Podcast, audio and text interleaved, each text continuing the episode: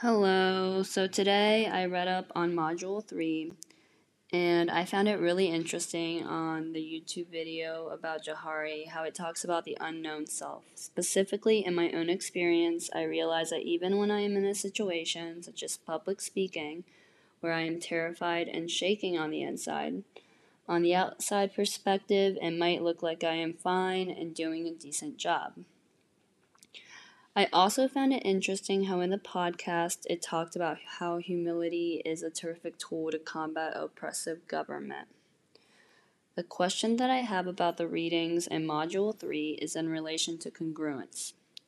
How can an individual develop congruence in a society that extracts morale through the negative traits that media hold?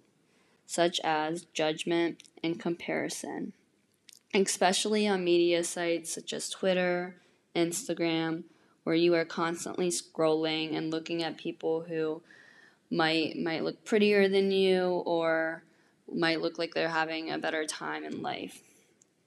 Thank you.